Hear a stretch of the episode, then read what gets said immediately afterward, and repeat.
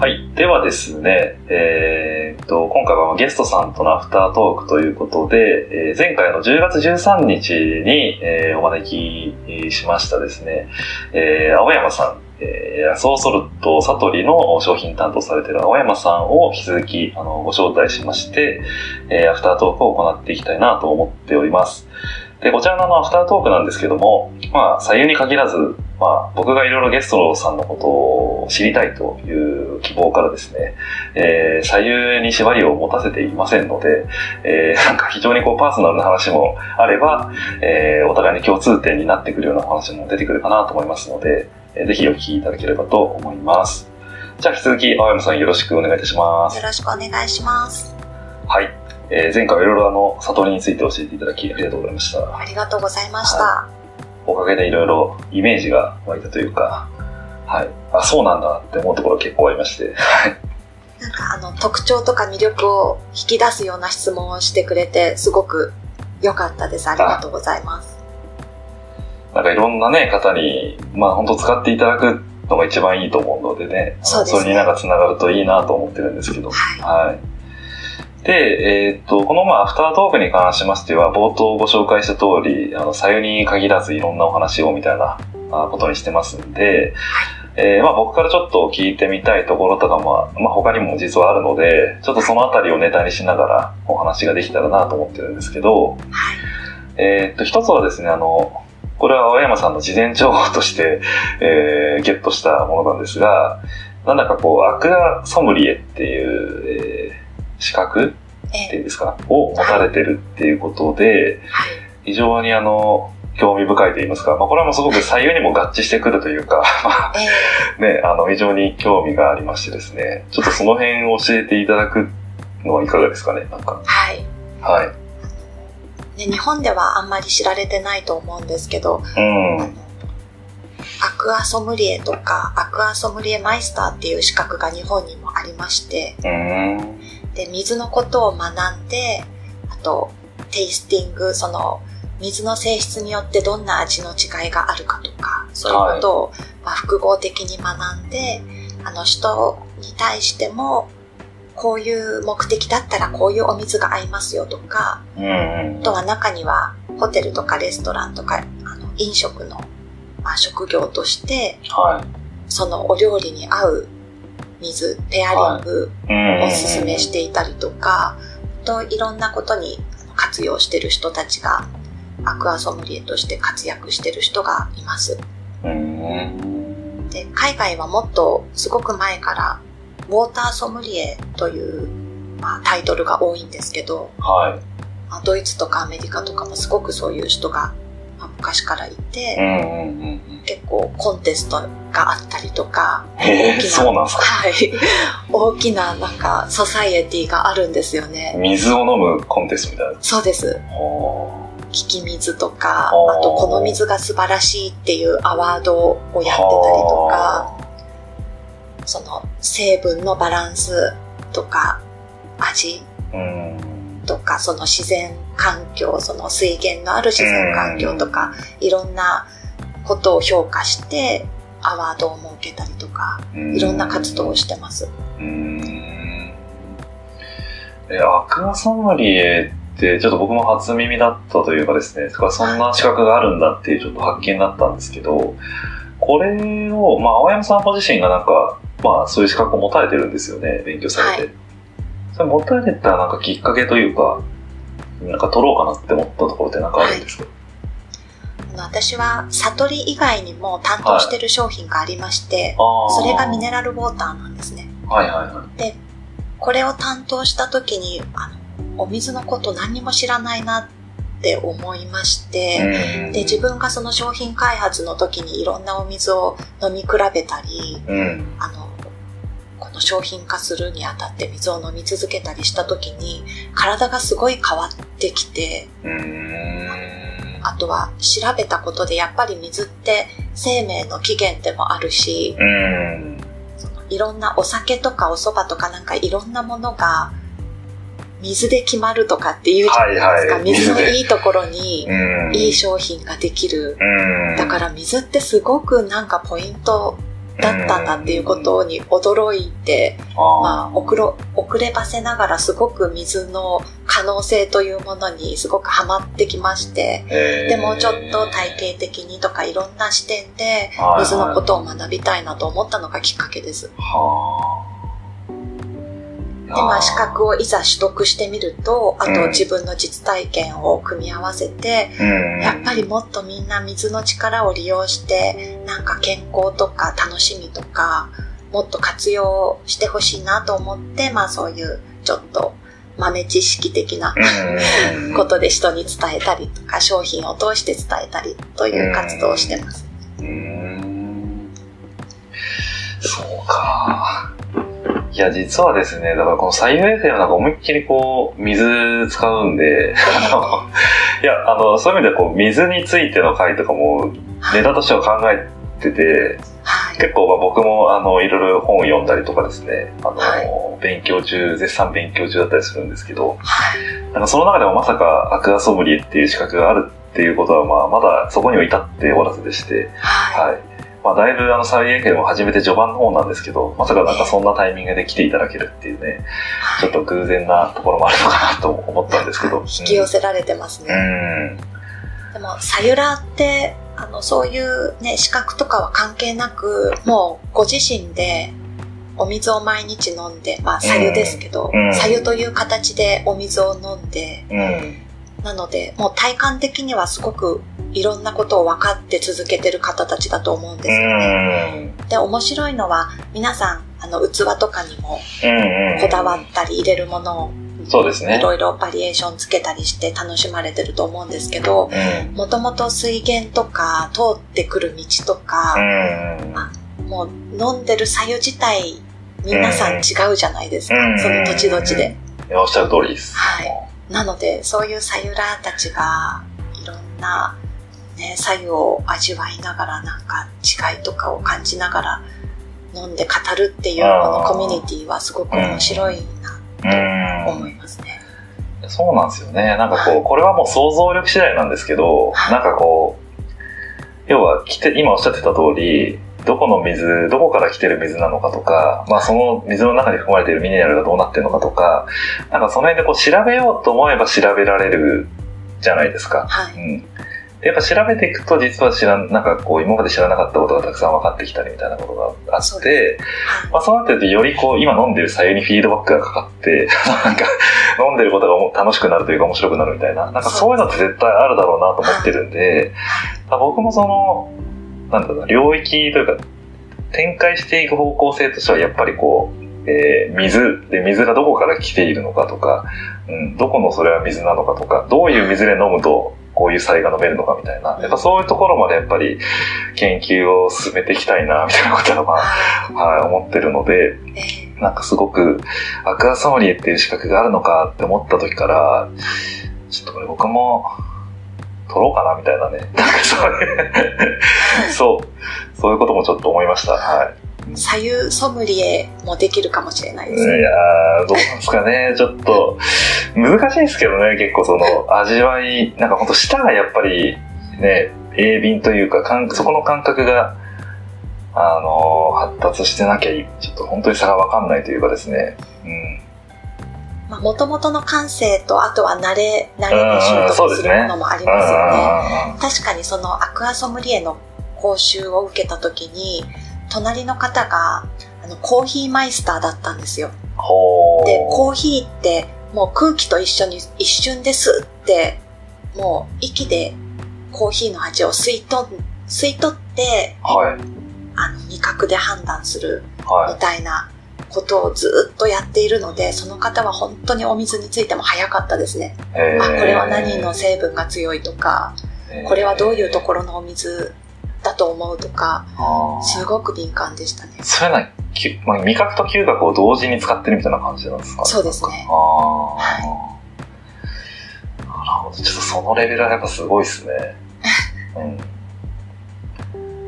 でもまあそういうのを取ることで、まあご自身のその、まあ当然事業にも、えー、生きてるし、えー、多分その、青山さんご自身の生活にも生きてるし、まあ、それをきっかけにいろんな方と、あの、水でつながるというか、なんかそんなことがこう、起きてるって感じですよね、多分。そうですね。うん。ね。いいですね。いや、ちょっと、なんかそういう勉、目的というか目標を持つと勉強するじゃないですか。で、どんどん知りたくなるから、うんなんかう、無限ですよね。そうですよね。そういう意味でもいいのかな。はい。特に水って解明されてないうん。こととか働きとかもすごくあって、ね、大学とかにもそういう学部がありますけど、うんそういう研究者とかにあってですら、まだわからないことがあるって研究されてるので、本当になんか万能であるし。なんかまあ命に関わるものだし、なんか生命の進化にも関わるものだし、うん。体の中のね、60%以上を占めてるものを、なんかどういう水の性質にしておくかによって、なんか健康状態も変わるし、うん。だから、なんかすごい今後、よりよく生きるためのなんかうんポイントになるツールとも思ってるんですそうですね。いや、間違いないですね。はい。あの、なんか水ってこう、まあ、ざっくり言うと軟水と硬水で、まあ日本だと結構軟水が中心になっていて、はい。まあ和食とか、あのそういったものもこう軟水が合うみたいな話って一般的に言われてると思うんですけど、えー、まあ硬水っていうのはやっぱり日本人の口にはなんか合わないんですかね？どうなんですかね？多分やっぱりその土地になかったものだから合いづらいので、やっぱり特徴が強いのでう、ん。日本の、まあ、和食にはうちょっと角が立つというか、ん。なるほど、だから。京都の止水とかの成分をあの、はい調べたことがあるんですけどやっぱはい。りまろやかな軟水で軟水の中でも結構度数が低かったのでやっあぱりそういう味の好みとかあになんか根付いているんだなと思いましたあ、ね。なるほどだから日本人にとってはちょっと強すぎて。だから明確な目的があってそのなんかダイエットこの期間ダイエットしたいとか。何かのために飲むには向いてるかもしれないですけど、常用するにはちょっと日本人には向かないんじゃないかなと思ってます。なんか、あれですよね、そのミネラルは多いんですよね、香水は。そうですねマグ、はいマグネシウムとカルシウムの分量の割合が多いですね。だからなんか、まあこれも一般論かもしれないですけど、その、お肉とかには結構香水がいいみたいな、はい、なんかそんな話もありますよね。んそうですね。これも排出力とかに関わると思いますね。脂質を出すみたいうん。な。だから食生活にも違いがあると思います。ああ。であの、僕がちょっと、なんですかね、よく行く鉄瓶屋さんがあるんですけど、はい。そこの方が言ってたのが、あの、香水でひたすら採用を飲んでる人が、あの、作っ、作ったっていうか、鉄瓶って育てるって言ったりするんですけど、ええあの、で、その香水をずっと2年ぐらいずっと使い続けて採用を作って飲んでた結果、中がめちゃめちゃなんか鍾乳洞みたいになってる鉄瓶を見せてもらったことあるんですよ。もうそれ見た時超びっくりして、はい。なんかちょっとパッと見ると、あ、気持ち悪って思っちゃうぐらい、なんかその、ボコボコボコボコゴツゴツしてて、本当にそれいいんすかみたいなふうに思っちゃう感じの、あの、中だったんですよ、鉄瓶の中が。はい。でもそれは聞いたら、その香水を狙ってずっと使ってたらしくて、ええ例えばミネラルがすごく豊富なので、そのミネラルが付着して湯垢がそういう風にな鍾乳洞みたいな感じになってる。はい。だから、どんどん使えば使うほど、その、左右にミネラルが溶け込みやすくなるっていうう、んうん、そういうことらしいんですよね。じゃあそれを狙ってミネラルを取るためにそうそうそう香。水を使ってたんですね。めっちゃ面白いと思ってですね。うん僕もちょっとそういう鉄瓶1個作ろうかなと思ってるんですよ。鍾乳洞になってもいい。そうそうそう。はい、もうひたすらあの香水だけを使い続けて作るっていう。なんかそういうやっぱ水によって全然その左右の出方も違ってくるなっていうふうに思うんで、はいもうそういうとやっぱりさっき青山さんがおっしゃってたようにこう、まあ無限大と言いますか、うん、なんか、わからないことがたくさんあるなみたいなね、感じがして。そうですよね。何が自分に一番フィットしてるかとかって探るのも面白い、そうですね。まあ年齢によってもね、違うでしょうし、はい。コンディションにもよっても違うでしょうし、はい。うん、結構選ぶものによってその時の体のバロメーターにもなりますよね。どういうものが飲みたいかとか食べたいかって結構あるじゃないですか。そうですね。はい本当そうだと思いますね。いやー、水は深いっすね、やっぱはい。りね。本当に。いや、ちょっと、アクアスムリ検討します。ぜひ。え、結構な何人ぐらいいるんですかこのさソムリエさんって？もう結構いるんですか日本の中に？日本で何名だったかな？結構いますね、今は。増増えてきてると思いますやっぱり、あの、飲料メーカーさんとか、あと浄水器メーカーさんとか、そういう水に関わるメーカーさんはもちろんですし、あとはうんそういうホテル、レストラン、バー、バーテンダーの方とかああ、なるほどね。はいもいらっしゃいましたね。はい。まあ、飲料を扱う方々っていうんですかね。そうですね。あとはアスリートで、あ、ぱりアスリートね。はい。やっぱり極めてくるアスリートって最終的にやっぱり水とかにもこだわり出してやっぱりその力を最大限に活かして、まあ、年齢の壁を越えていこうとかうん進化していこうとかって思うのでうん。そういうところで水にたどり着いて水をもっと学びたいって言って来られる方もいらっしゃいますあ。本当皆さん動機はそれぞれですけどいろんな側面で勉強してます。いやーなんか、大学とかでそういうの学びたいですね、改めて。僕はあの、大学の時コンクリートを勉強してたんですけど、えー？コンクリートの研究してたんですよ、僕。え、それは何か目的があったんですか？まあ、その当時は、あの、結構建築物とかと土木系に興興味があったので、えうん、なんかそういう職業に就こうかなって、なんとなくぼんやりと思ってたんでー、ははい、あのなんとなくこう入ったみたいな感じだったんですけど、い結局今は、はい。今は全く何も生きてないですよ。あそうなんでも、あの、プロダクトデザインとかを好きって聞いたので、なんかそういう構造、あ、そうですね。うん。なんかそっちにつながってるのかもしれないですよね。そうですね。はいまあ、なんか元を正せばこうレゴみたいなね、ところがこうう結構ポイントになってる気がするんですけど、うんうん。はい。だからなんか、今、今もし入り直すんだとすると、やっぱそういう水資源とかね、水系の研究ちょっと面白そうですよね。はい。今後の地球にもすごく大事な要素ですもんね。うん。はい、ありがとうございます。まあじゃあその水に関連してで言うと、あの、山も登られるということで、はい。まあまあまさにこう山ってね、あの水の原点というか、まあ山から川に流れていくそうですね。わけなんで。通り道うんですよね。そうですよね。はい。山はどうなん、どんなことなん、どういう関わりがあるんですかね？あの、まあ、火山とかなんかそういうエネルギーがなんか湧き出るようなところももちろん好き。なんか惹かれるんですけど、うん。なんとなく山に行きたくなって衝動的に行くときって、なんか自分が自然から離れてるとき、うーん。日常生活の中でなんか自然との関わりがなくてなんなんかちょっと物足りないなとか自分がちょっと違う感じになってきたなとか。疲れてきたなとかって思うときになんかそういう声がかかるのではいはいはなんか自然回帰とかなんかエネルギーをもらいに行ってるような感覚はありますね。あ。じゃあお友達とかお知り合いにそういう山好きがいて、はい。そういう方々からなんかこう、一緒に行こうよみたいな、そういうそうですね。お声掛けがあるみたいな。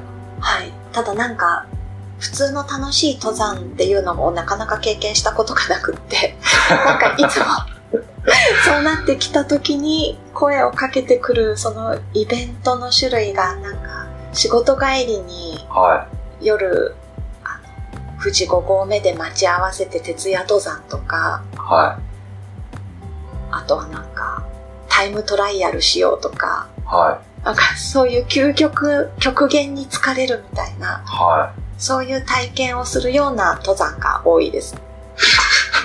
まあ、要は、ゆるい、こう、ハイキングとかそういう、いわゆる登山ではなくて、そうなんですよね。結構修行的な感じですよ、はいじゃはい。なぜかそういうことが多いです。あ。へえー、なんなんですかね、それ。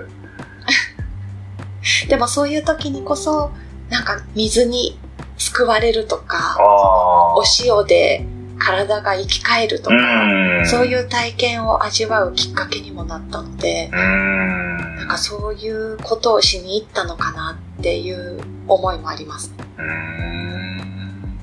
それがなんかこういう商品化に携わる仕事を呼んだのか、あ何かつながってる感じはします。あ。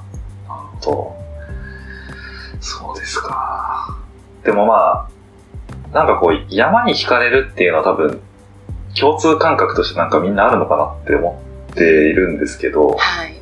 惹かれない人っていんのかなっていう、なんかちょっと、ここれはちょっと偏見かもしれないですけど、まあ、少なくとも僕の周りはみんな結構山好きだし、うん。うん、まあ、その楽しみ方は人それぞれなんで、登山だったり、まあ山の近くでキャンプをするとか、うん川遊びをするとか、釣りをするとか、なんかいろいろパターンはあるんですけど、うんやっぱ、ないと不安になる存在なのかなみたいな感じがしますよね。そうですね。なんか自然のエネルギーに寄せられるってすごくあると思いますよね。うん。うん離れていると。そうですね。はい。あのー近代医学のその父と言われるヒポクラテスっていう方がいると思うんですけど、え、僕はその人の言葉は結構そうだなと思って受け止めてるんですけど、はい。なんか人間はその自然から離れれば離れるほど病気になるみたいなことを言ってて、うん。うん。まさにそう思います。なんかまあそう、そういうことかみたいなね、感じがしてますし、最近なんかのニュースで見たんですけど、あの、イギリス、違う、スコットランドだったかな、スコットランドのどっかの一部地域で、えっ、と、緑の処方箋っていう、あの、まあこう、言葉っていうんですか、まあそれがこう、えー普及していて、まあ要は、あの、医者が緑を処方しろと、緑を処方するっていう、うん。だその山に行ったり緑を見たりみたいな、はいそういうようなことをやることで、えー、心、まあ健康になるみたいな、そういったものが結構研究結果として出てきてるらしいんですよね。うん。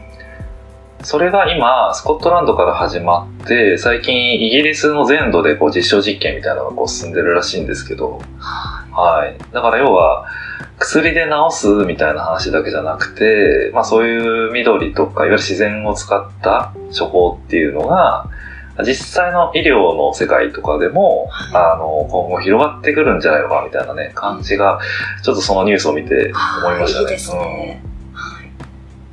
アーシングとか、そうですね感ですよね。うん。うんうんうん。浜辺を裸足で歩いたり、波の音聞いたり、水に浸かったり、ね山に登ったりっていうのも全部アーシングって、そういうことの一環ですよね、きっと。そうですよね。で、あの、まあちょっと話が広がっちゃうんですけど、そうサウナとかも多分そうじゃないですか。はい。うん。で、サウナとかも、えっと、まあ、青山さんもサウナが好きなそうなんで、ちょっと話を広げていくと、あの、僕もやっぱササウナで結構目覚めたところはあるんですよね。えー元はそうなんですね。うんはい。サウナで、なんか血流を良くするってこと自体にすごく目覚めたのはサウナってきっかけだったりするんで、はい。なんか、で、サウナもやっぱ水使うし、はい。うん、水に浸かるし、水を飲むしみたいなことで、うん。結構水のことを考える時間がたくさんあるなみたいな感じがするんですよね。ただこう、整えるっていうその目的地に行くだけじゃなくて、まあそのプロセスの中でいろんなこう、接点があるというかですね、うん、なんかそういう楽しみがすごいあるし、自然の空間でやればやるほどよりいいんだろうなと思っていて、うん、まあ自然な池とか、川と川とか、あの、まあそういうアウトドアサウナが結構最近増えてきてますけど、はい。ああいう方が、まあ、よりいいんだろうなみたいな感じは、えーしてますね。はい。なんかそれを聞いたらやっぱり自然の中でね、さっきの緑の処方みたいな役割でもあるし、うん。その水を飲んで入って温まってうん。余計なものを出して巡らせるうん。みたいなところって、やっぱりその循環するものを自然の力でやってる、うん。ね、自然の水を使ってやってるし、うん。っていうことですもんね。そうですね。で、やっぱりあの、温める元になるあの、岩？はいはい。石とかもやっぱり自然なもので、そうですね自然から確かに確か電子、ね、うん電子力とか、うん。分子の力で電波を出したりってしてるじゃないですか。うん。それが体に赤外線がいいとかうって、ん。そういうことってやっぱり自然ならではの力ですよね。そういうものに当たって人は蘇る、うん。元気になる。うん。だからそうですごくねはい、いい活動ですよね。うん。いや、サウナもすごくこう、地産地消な取り組みだなというふうに思っていて、あの、まあそういうロウリュというかね、あのサウナストーンでこう、あそれを薪で温めて、で、そこにこう、水をかけてみたいなことでやるじゃないですか。はい。で、その辺の中にこう、アロマオイルとか垂らしたりとかするっていうところで、その辺って全部大体地域で取れる資源だったりとかするからそうで、すね。うん。うんで、飛び込む先は流れてる川でやるみたいな、なんかそういう、そういうことであれば、なんか本当にそこで完結するし、うん、地域の資源をうまく循環させてみたいな、うんうん、なんか感じでもあるから、結構地域活性とかにもすごくつながるなって思ってるんですよね。うん。そうですね。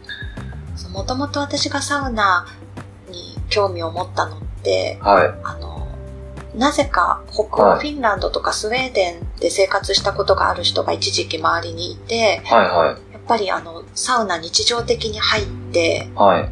サマーハウスとかで山小屋みたいなところのサウナに入っては、湖に飛び込むみたいなのが日常的な活動だったっていうことを聞いて、あの、すごいそういうライフスタイルに憧れて、フィンランドに行くきっかけになったんですけど、えー。まあでもその時はちょっとオーロラが見たかったし、あの、サンタクロースにゆかりのあるラップランドに行きたかったので、真冬を選んだので、ちょっと山、山の奥地すぎて湖がはいはいはいないところでサウナ活動したんですけど、でもやっぱりなんか自然の中で朝起きて入って、なんか外で活動して入って、夜寝る前も入ってって、そういう自然の中で、やっぱり体も心もポカポカうん。で、人もなんかすごく自然体だったので、やっぱりそういう体の状態って、なんか人の性質にも関わるし、うん自然な形なのかなってすごい思うって、ん。なんかサウナ活動を好きになりました。えー。いやーフィンランドに行かれてるのはすごいですね。でも、ヨーロッパの中では近いですよ。うーん。いやーすごいな。フィンランド行ってみたいけど。自然とか植物とか動物とかにすごくなんか親しみを持って生活する人が多くて、うんデザインとかにもそれがう現れてますし、んすごくいいなと思います。うんまあ結構ね、北欧のデザインって、あの、いいですよね。かっこいいものが多いというか。はいうん結構僕も好きなものが多いですね、北欧系は。うんなんか自然環境をモチーフにしたデザインうん多いんですよね。うん。あの、アールトっていうデザインはわかります？はい、好きです。はい。まあ、あの方とかの作ってるデザインは結構好きだったりとかしますし。うん。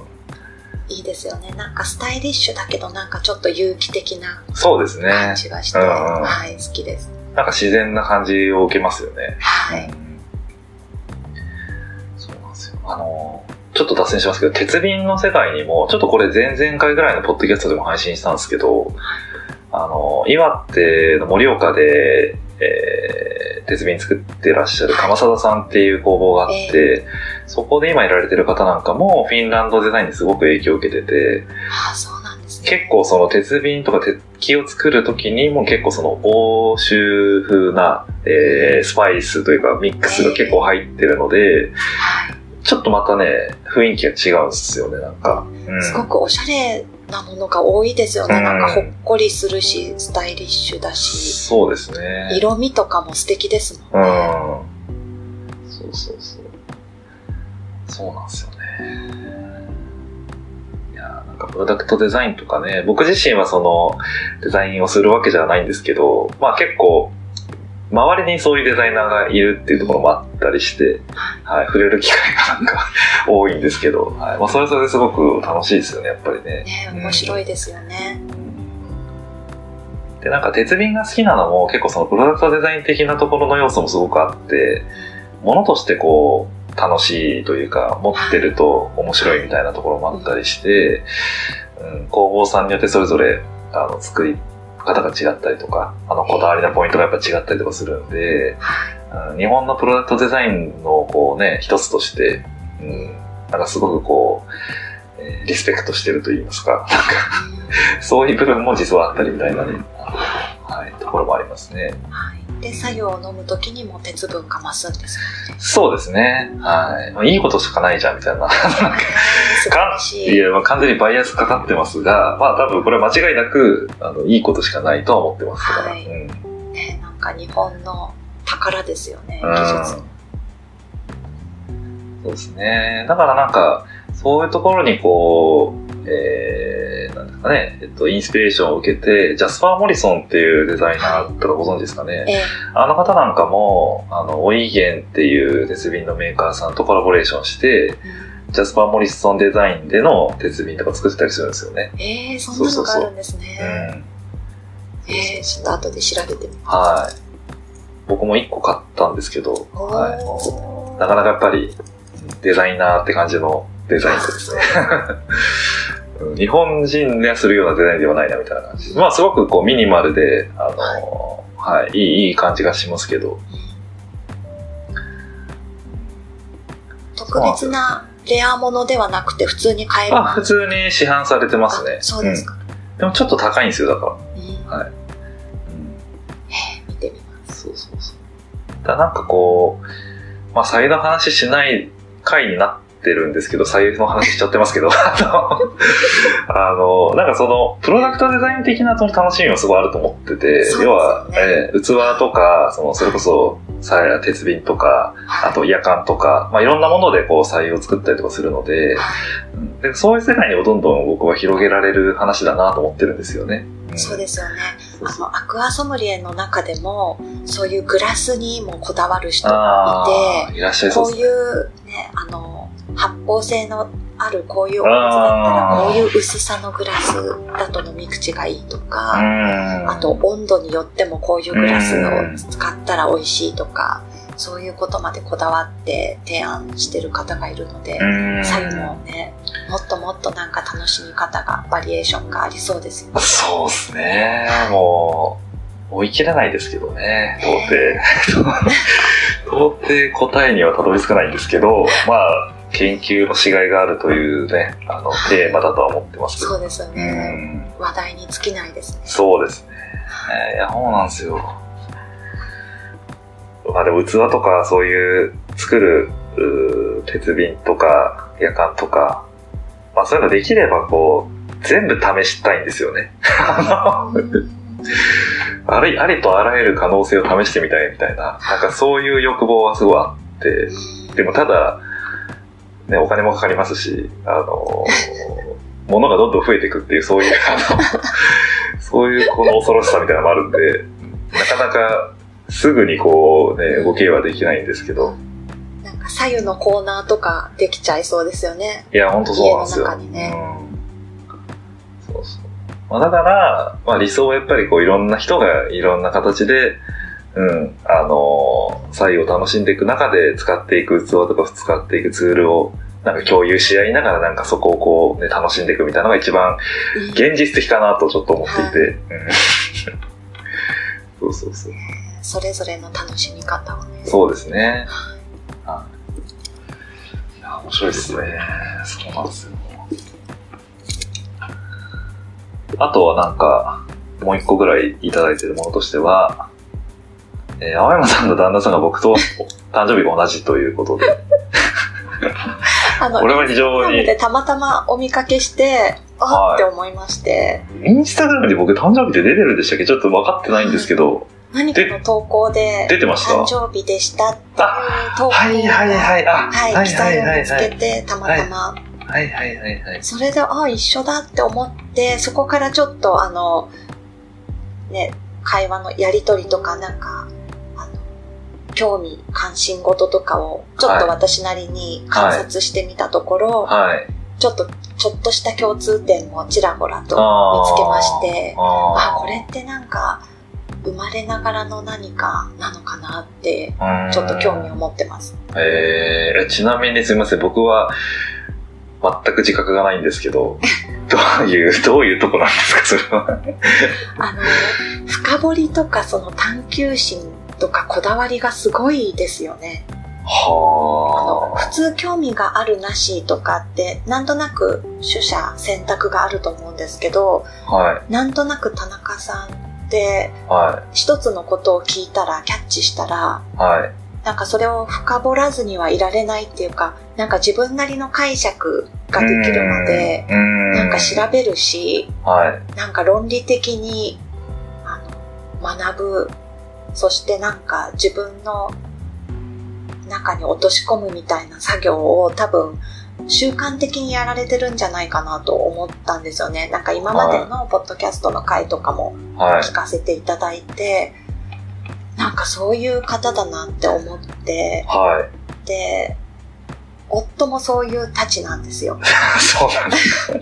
自分のものにしないと気が済まないというか、すごく研究をして、人の言ってることとか、あの、一般的にはこう、みたいなもので終わらせずに。あの、ちゃんと調べて自分で、なんか吸収するみたいなことを繰り返す人なので、うーんあもしかしたら1月15日ええー、そうなんですか？そういうことみたい面白な。いっすね。ちょっと面白いなと思って見てます。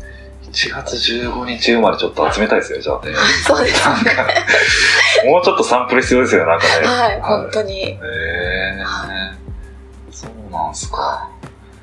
まあでも、えっと、今ちょっとこう客観的に見ていただいた感じになるんですけど、ええまあ確かに、あの、すべてにおいてそれができてるかっていうとちょっと微妙ですけど、はい。はい。できる限り、あの、そうですね。調べる、調べられることは調べて、うん。自分なりの解釈みたいなところとか、自分なりの理解みたいなところは結構大事にしてるっちゃ大事にしてるかもしれないですね。してますよ。うん。うん。なんか、そうですね。なんか自分の言葉に置き換えないと自分ごとにならないって、なんかそういうところがちょっとあって、で、そのためにはやっぱ調べたりとか、えっ、と、比較したりとか、えっ、と、分析したりとかみたいな、そういうプロセスは絶対必要だなとちょっと思ってるんで、はいなんかパッと見てパッとわかるような価値でもないんで、僕は。あの、うん。パッと見て、パッと瞬、まあ瞬間的にこう、おなんか腹落ちするみたいなことってあんまりなくて、どっちかというと結構何回か考えたりとか、それこそサウナに入ってる時に考えたりとか、あの、走ってる時とか歩いてる時とかに、すごくいろいろなことがこう結びついたりとかってよくするんですけど、はい。うん。そうですね。そそんなことはまあ日常的に確かにやっているといえばやっているかもしれないですね。うん。そう、なんか自分にはない、ね、特性なのですごいいいなとう思います。ーん、ありがとうございます。なんか、すごくあの、あれなんですよね。僕、走ったり歩いたりも時々するようにしてるんですけど、その時が一番頭が働くんですよね。うんその時が一番アイディアが結びつくというか、あの、考えがまとまるっていう感じがしまして、あの、結構そういうことをを言う方って経営者とか、はすごくなんかそういうアイデアを重視するような職業の方ってよく聞くんですけい。ど、何なんですかねそういう時って。なんか走ってるとねか歩いてるとか、なんかそういう時の集中力とかなんか浮かぶものってなんかどういう構造なんですかね？どういう仕組みなんですかね？なんなんですかね。まあでも、僕のな一つの結論としてはですよ。はい。血流が良くなってるっていう。そうかー、はい。じっとしてないで、はそうもうそこが一番かなと思ってるんですよね。そうか、はいだから神経も活発ってことですもんね。そうそうそう神経交換もね、伝達もね。でやっぱりこう、足の、足で地面を踏んで、えー下の足に溜まった血を上にもう一回ポンプでふくらはぎのはい使ってあげると。はい。で、そういうことをやっぱや、やること自体で、あの、と、まあ、脳血流が良くなるっていう研究結果とかもちょっと出てるらしくて、例えば受験生とかで何か覚えたいとかっていう時に、あの、まず、どこでもいいから歩って帰ってきて、そこからこう覚えたいものを覚えろみたいな。なるほど。そうすると記憶がしやすくなるとか、覚えたいものを覚えやすくみたいなっていうのがあるらしいんですよ。はい。そっか、それを体感として分かってる人はそういう習慣を作ってるってことですね。そうらしいですね。だからなんか僕も、なんかこう考えたいなって思った時とか、ちょっとこうまとめたいなって思った時に走るみたいな、なんかそういう。うん。あ、ちょっと私もこれからやってみます。いや、ぜひ、絶対効果ありますよ、これは。そうですねはい。あのじっとして考えててもなかなか進まない時多いですもんね。うん。まあなんか、ある程度、ある程度机の上で考えるんですよ。だけどなんか、なんとなく見えてこないなっていう状態でいいと思うんですよ、別に。でそれで一回歩いてみるっていう。もうあとは歩いて任せるみたいな、なんかその、そうそう。そそうするとまとまってくる。そうそう、そうすると、で、なんか30分ないし1時間ぐらいこう歩いてたりとかすると、うん、なんか結構、スッキリもするし、なんか、あ、なんかまとまってきたなみたいなね、なんかそんな感じを受けたりとかしますね。そっか。はい。それは結構おすすめですね、僕の中では。はい。血流もね、ポイントですね。そうそう、絶対ね、血流が良くなるっていうのあると思うんですよ。うんうん。で、やっぱり、う自転車を乗るのと、はい。歩くのとでは、えー全然その血流という観点で言うと、歩く方が絶対いいっていうふうにはい言われてて、えー自転車は当然有酸素運動とかにはなるんですけど、あれ結構ペダルを漕いでるじゃないですか。だから地面を蹴ってないからは、いその血流が別に良くなるというわけではなくて、まあ体温は当然上がりますけどね。そういう意味ではちょっと良くなりはするんでしょうけど、歩いたり走ったりする方がが、大事ってことですね。そうそうそう。そうみたいですね。そっか、それで巡りが良くなって、うん神経、ね、神経伝達とかも活分。発になって、だからやっぱり循環する体にしておくっていうのが大事ってことですよね。うん。そうなんですよ。いいアイデアも。はい。さあ、そこは多分結構間違いない気がします。そうですね 世の中になかなか絶対を見つけるのは難しいんですけど、あの、個人的にはそう結構絶対かなって感じがしてますね。いいこと聞きました。うん。うん。はい。だから、その散歩のことをですよ、僕は散歩と呼ばずに、結構その自分ミーティングとかって言ったりするんですよ。はい。うん。自分の中で会議をしたいから行くっていう。そっか。はえーちょっと実践してみまい。す。ぜひやってくださ。はいい。多分いい、いい方向にしか行かないと思いますよ。ね、活躍してるビジネスリーダーほどそういうことをね、会議は散歩中にとかって言いますもんね。そういうことだったんですね。はい。で、まあ、ポイントとしては、あとですね、あの、歩きたくなる靴を買うとか、うん、だからそういうのも結構大事だと思うんで、はいうん。確かに。そうそうそう。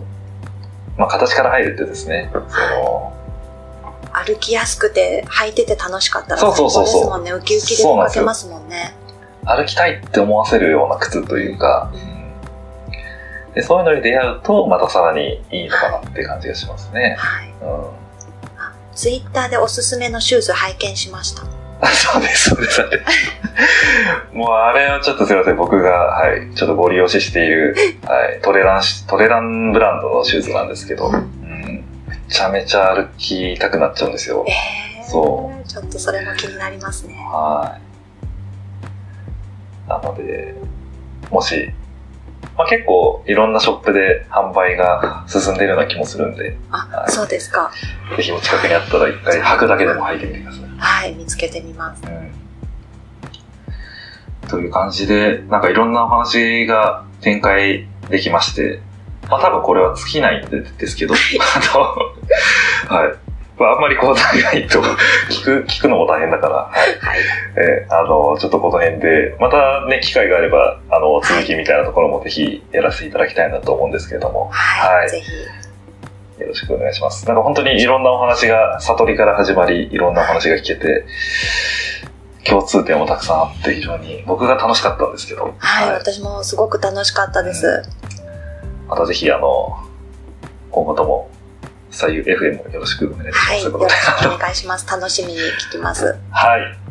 じゃあ、えっ、と、このゲスト会の、まあ、アフタートークですかね、えーはこの辺りにしまして、えー改めまして、青山さんどうもゲストに来ていただきありがとうございました。ありがとうございました。はい。あの、悟りの今後の展開も非常に楽しみにしておりますので、はい。はい。引き続きよろしくお願いいたしよます。ろしくお願いします。はい。じゃあ、この辺りでゲスト会のアフタートークは終わりにしたいと思います。どうもありがとうございました。ありがとうございました。はい。失礼いたします。失礼します。